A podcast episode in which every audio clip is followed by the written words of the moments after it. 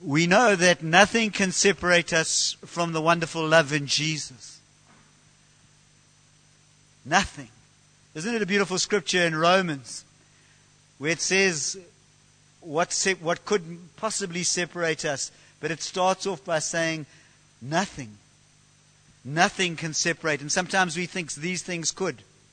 No, than all these things. We are more than conquerors through him who loved us. For I am sure that neither death, nor life, nor angels, nor rulers, nor things present, nor things to come, nor powers, nor height, nor depth, nor anything else in creation can separate us from the love of God. Not even COVID. Not even any bad circumstance that you've experienced this week. Nothing can separate you from the love of God. And so we need to know that as we, as we live in a world with uncertainty and the, we have things which we are wanting to do this week and, and maybe you're not going to be able to do them. I have a daughter who's booked to come out and son-in-law who's booked to come out on a flight on Friday from Germany. So that's all in the air. Whether we'll meet next week like this, will, it's probably in the air. But we meet. We, it's just such a privilege to meet. I just, it's just so, so wonderful to be here together. So nothing can separate us from God's love in Christ Jesus. And that's what we celebrate. We celebrate life. The life of Jesus. So there are offering baskets at the front and the and, and the back. If you when on your way out, if you if you want to give, Lord, we thank you for your blessings that you bless us beyond our wildest dreams. We thank you, Lord, that we have food on the table, a roof over our heads, and we just thank you that everything we have comes from you. And so we rejoice and we thank you. I thank you for the monies that come through EFTs and I don't know however people pay it into the accounts, Lord. We thank you. We thank you, Jesus. Thank you, Lord. So this COVID time has been, been challenging, and, and I think Melan just would like to just share just a little story, little uh, testimony of uh, her dad going to be with Jesus in this time. So it's been quite a year. And in three days' time, it'll be halfway through the year. So we're not quite halfway yet.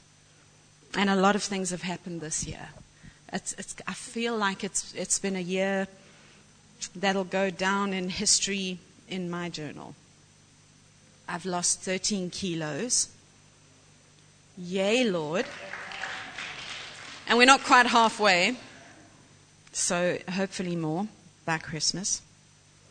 Um, I'm on a journey through the Bible chronologically, which has been a transforming journey. So, for those who are not familiar with chronological, it's, it's reading through the Bible uh, in the order of the events that took place in history. So, Genesis 1 to 11 is about creation and um, Adam and Eve and Cain and Abel and the Tower of Babel. And then we go to Job who is books up. But Job was Abraham's contemporary. And so we read about Job. And then we pick up in Genesis 12 and we start with Abraham, Isaac, Jacob, Joseph. Um, and they land in Egypt. And now we're in Exodus and Moses. And every now and again, through Exodus, Leviticus, Numbers, Deuteronomy, there comes a psalm. But it's a psalm by Moses. And it makes so much sense when you read it in the story. Uh, so I'm coming up to the end of Joshua, um, and we're in the promised land and we're taking ground. Back in Exodus, why didn't they go around the Red Sea? Why did they go through? So that God's glory could shine. In Joshua, the Lord made a spectacle of the Jordan River. When just a little way up the Jordan River, here are the shallow crossings of the Jordan River with a wide road. People used to cross the Jordan River easily here. But he takes millions of people here across the Jordan River when it was in full flood by rolling itself back on itself all the way down to a, um, a village. And all of this water flowed into the Dead Sea. So here's all dry ground for millions of people to cross. Only God could do that. Why? For His glory. It's important that God's glory shines through us. And it's important that we don't do life our way. So I've lost weight. I'm reading through the Bible chronologically, and as I am, I mean, I'm just reading a book. but my mind is being changed as I read this book. It's just words on a page. And as I look up from it, the circumstances of my life remain the same, but my mindset towards it has shifted. And so everything has changed. And the reason for the shift in mindset is because I'm reading this book, which is not a book, it's, it's, it's life. It's life and breath on a page. So that's been an interesting journey as my understanding of the scriptures becomes deeper and as my perspective of life changes. So that's that. Then there's our journey with Sarepta Church, who in the year that she turns 50 is about to change again. Her name is going to be changed for the fifth time in her life. She was born as the church at Assagay, and then she became, um, anyway, it doesn't matter. This is name number five. This is going to be a leadership change again, and there's change that's happening. And Sarepta is very close to my heart because I've been in this church since I was 12, since July 1978. And so what goes on down here is very close to me.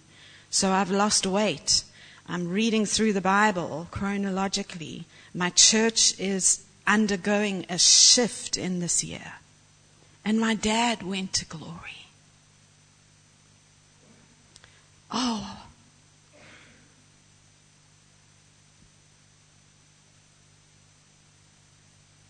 So he lived a horrible life for the last, I would say, 10 years. He just checked out of life. My dad. He stopped living for a cause. And I don't know if it was intentional or not. I think some of it was. But he just checked out. And he was young. He was in his early 70s when he did that. And for the last six Christmases, we were convinced that Dad would not see the next one. And we would celebrate a Christmas and say, that was definitely the last one. And he would leopard crawl to the next Christmas. So the last six years have been excruciating. And I've had messages from people saying, i will be with you when he goes. As, as anticipated as and as expected a death is, it's always a shock and it's always painful when it happens. And that has not been my testimony. I got the call at 7 p.m. on the 10th of June to say Dad's passed away. And my first thought was, what does hello look like in heaven? What does hello look like? Who, who, who, who comes and says hi?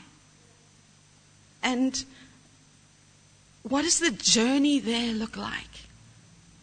Did he have a, an aerial view of his body, and then did he go through a tunnel and land on sweet grass? And so, since the 10th of June, my mind has been in heaven. Because I know a lot of people who've died, but now it's my dad. What does it look like up there? And what is he doing? Is he on his knees taking off his crown from his mind that is now whole? And is he saying, Holy, holy, holy? Is he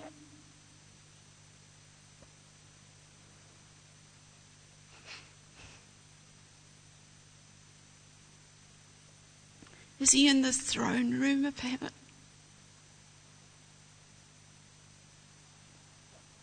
Worshipping the Lamb? Or is he feasting at a table? Or is he being blown away by the colors of heaven? Where is my dad? And what is he doing? I do know that he's in heaven. And I dread to think of what goes down when you die and you did not know Jesus or you forsook him. But more than the wonder of heaven is the wonder of Jesus himself. How did they greet one another? And if I thought that my mind had been transformed by reading through the Bible. Since the 10th of June, I've discovered that um, my mind has changed a lot. All because of my father's death and the fact that he's in heaven and my mind has been there the whole time. What does heaven look like? You know, if you go to uh, on a holiday somewhere and you're familiar with your destination, you know what to pack. You know probably what the weather's going to be like. You know where you're going and you know how to prepare for where you're going. And there's a measure of heaven that we know nothing about because God has set it up that way. We actually don't know the fullness of where we're going to. And so,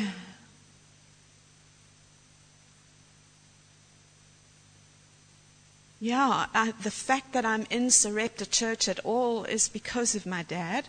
He was uh, on a mission to find God when I was a little girl. Oh my goodness, and he went into spiritualism and all sorts of weird and wonderful things, just on a mission to look for God. And one day on the 11th of June 1978, he said, we're going to go to the Full Gospel Church, and that's where we became born again as a family. And a month later, we landed up in Sarepta with Jonathan Leach. So I'm in this church. I'm married to the pastor of this church because of my dad. We wouldn't have gotten here if it weren't for him. And now, in his death, I'm closer to Jesus than I've ever been. And I'm deeply grateful. So, Colossians chapter 3, just in the context of what Melan has been sharing. Colossians chapter 3, verse 1 says, If then you have been raised with Christ, seek the things that are above, where Christ is seated at the right hand of the Father. Set your mind on things that are above, not on the things that are on earth. For you have died, and your life is hidden with Christ in God. When Christ, who is your life, appears, then you will appear with him in glory. Isn't that what we are being called to? We are being called to be heavenly minded. I know there's that adage which said some people are so heavenly minded that they are no earthly good. But uh, I, I think if we really are heavenly minded, if we really have a vision of Jesus, then we are going to make an impact in this world. When we see Jesus for who he is and what he's done, then we are going to be real. Then we are going to have a different perspective on life. The things which, which get us down, the things which challenge us, the things like COVID and sickness and, and, and uh, just the pressures of life, the, the uh, trying to make a few bucks and balance budgets and raise a family, raise twins. Wow. That's not an easy task, especially when they're little. It's getting a little bit easier, I think. No, it's not. but we need to, in the, in the busyness of life, in the life in which we find ourselves, we need to be seeking God's kingdom and His righteousness. We need to be looking at and seeing heaven from a, from, uh, we need to be seeing heaven. God has set eternity in our hearts. And we can never be satisfied with all this stuff. We can't be satisfied. We can't be satisfied. And, and sometimes we get sidetracked and distracted and we think this is all there is. This is all there's ever going to be. And it's not true. I did a memorial service in the week or, or yesterday. In the comparison, it was like chalk and cheese between Ian's memorial service and the, and the memorial service I did today. I don't know how they got hold of me. They just uh, they just uh, somehow got my name and they asked, could I come and do a memorial for their mom who was called Evra? But nobody in the family knew Jesus.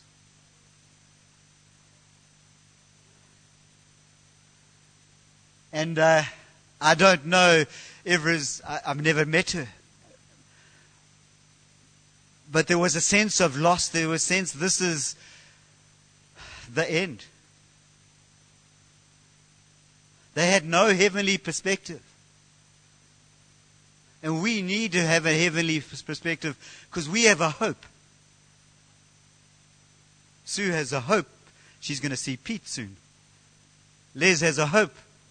She's going to see John soon. Melan has a hope. She's going to see Ian soon. And sooner than we think. Sooner than we think.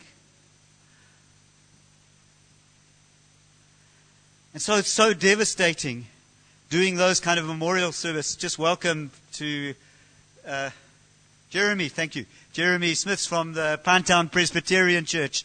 He's on sabbatical, so he's joined us this morning. And I'm sure you've done many memorial services like that, where there's been just no certainty. No certainty the person hadn't been walking with Jesus. And those are hard. And so as, as we look at our story, as we look at, as you look at your story, we have a hope. And our hope is Jesus. We sang that, that song, and it's an old song. I don't know, it's from 50 years ago. Beautiful Savior. Our intercessor, our Redeemer. Our lo- he's, he's everything. That's why we're here today. We have a hope, and our hope is Jesus. You have a hope. Some of us are getting a little bit older.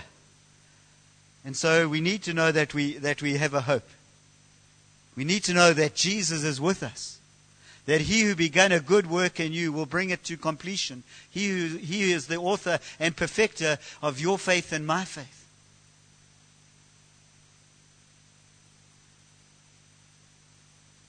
And we're on a journey.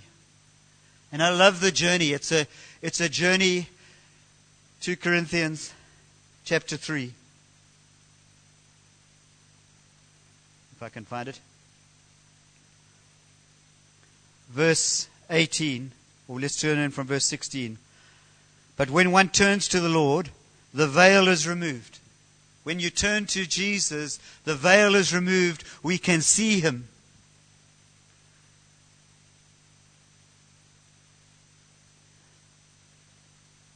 Now the Lord is the Spirit, and where the Spirit of the Lord, there is freedom, there is liberty.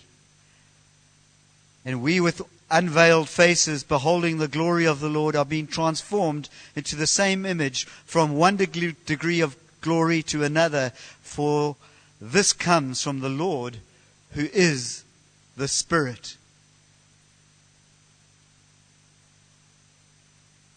Where the Spirit of the Lord, there is freedom freedom. That's what you and I experience when we come to worship. We experience freedom. And we can worship Him. And we can worship Him in spirit and in truth.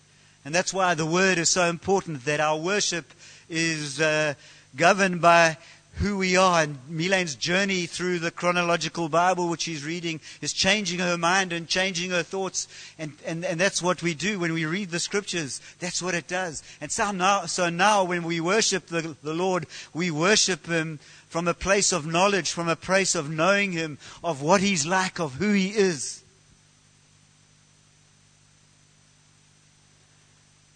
So where the Lord is, there's freedom. And the Lord has given us His Holy Spirit. And so now we can see and we can behold and we can see. We can see Jesus. That is probably the most important thing that you and I ever do is see Jesus. Because as we see Him, we are changed, we are transformed. Remember the story I read about uh, Joni Eareckson Tada a couple of weeks ago when she was this uh, bride in a wheelchair with a grease mark on her dress, and she was uh, uh, didn't feel beautiful at all. But when she saw the groom, it all that all faded into insignificance because she saw how much he loved her. Do you know today how much Jesus loves you? How much the groom loves you? What he went through, Martin, what he went through because he loves you. Do you know that? Do you know that today? I'm praying that you'd have a, a, greater revelation of that, that we would all have a greater revelation of that. We'd have a greater revelation as, as, as uh, Joe wants to do a word. Yeah. We have a greater revelation of the love of God. I just wanted to um, share something that's been on my heart for the last few days.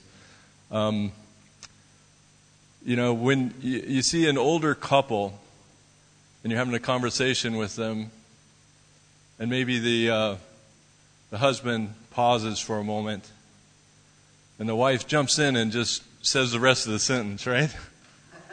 You know? It's like, sometimes it's the other way around, yeah? Um, but they can do that. Why? Because we have an example in that marriage is a picture of oneness. Why? Because they have oneness. They're of the same mind, right? They can actually finish each other's sentences because over the years, they've practiced, they've lived, and they've breathed oneness with their partner, their spouse, right? So we have that picture, and that's probably the closest thing that we get on this earth to what God the Father, God the Son, and the Holy Spirit experience for all of eternity. Right? We're temporal, they are eternal. So you can imagine the oneness that exists there, right? So I was reading in John 17. Jesus is praying to the Father, and he's praying for you and me. And he could have prayed a lot of things, and I thought this was really interesting because, you know, we, as a church, we, over the centuries, have suffered persecution, right? We've suffered uh, being slaughtered at the hands of people who hate God, right? He, he could have prayed, Father, keep them from this disaster that's coming. But he didn't. What did he pray for? Well, let's read in John 17, verse 6 I have manifested your name to the people, whom you gave me out of the world.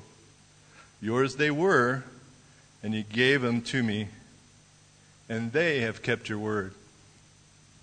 Now they know that everything that you have given me is from you, for I have given them the words that you gave me, and they've received them. And they've come to know in truth that I came from you. And they have believed that you sent me. I am praying for them. I'm not praying for the world but for those whom you've given me, for they're yours. All mine are yours, right? There's that oneness, right? if you're the Father's, you're the Son's, you're the Holy Spirit's. Right? I am no longer in the world, but they are in the world. I am coming to you.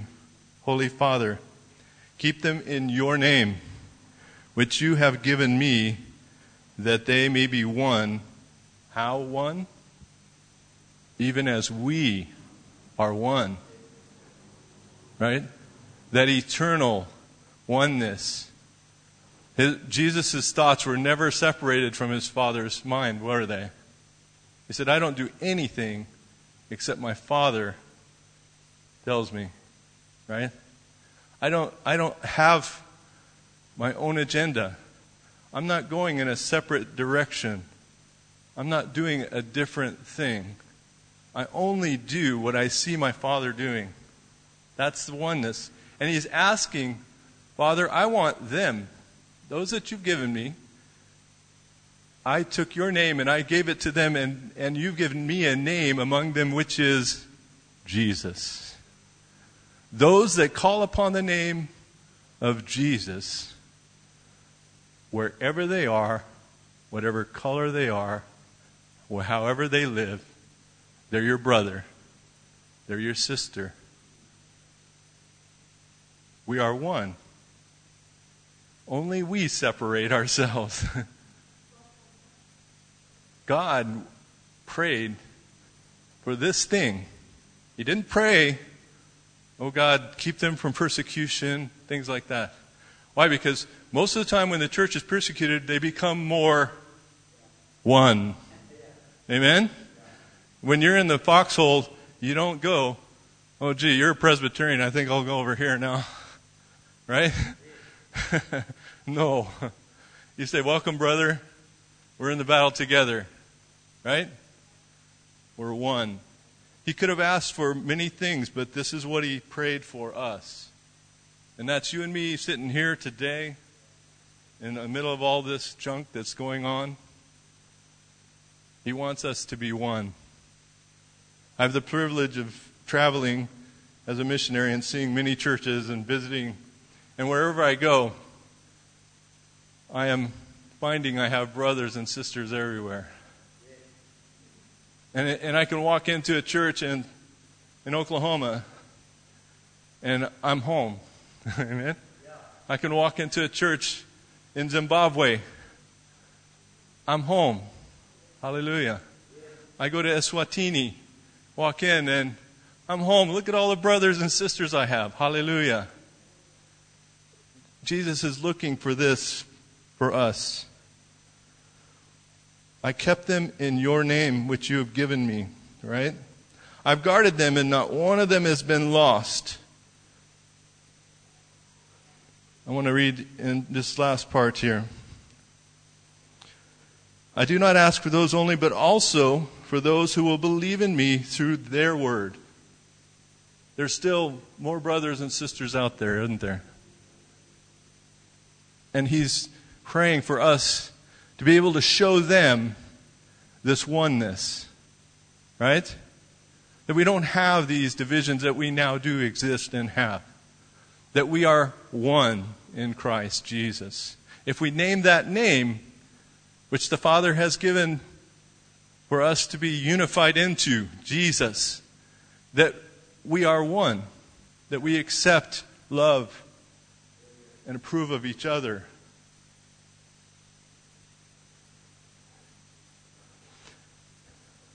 I do not ask for those only, but those who will believe in me through their word, that they may all be one, just as you, Father, are in me and I in you, that they may also be in us. Wow. That's amazing. God wants us to be so one that we are all absorbed into the presence of God that we are all in Christ. Right?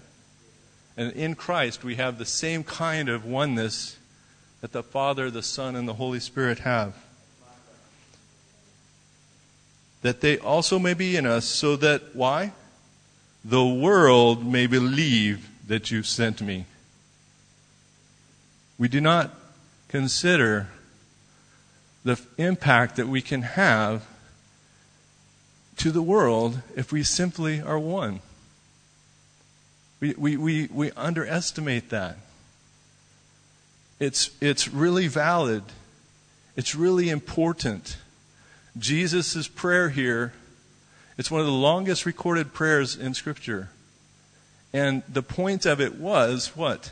That we be one just like God is one. When, when uh, like the couple that completes each other's sentences, that, that we I could stop in the middle of this and my brother over here or somebody else could pick it up and just continue the Word of God, right? Because we're so one in His Word, in the knowledge of Him, that we could complete each other's sentences. Hallelujah. And that's what He's wanting. Why? Because it's a testimony to the world that God is real, that He exists and that He is trying to reach them with His love. Amen?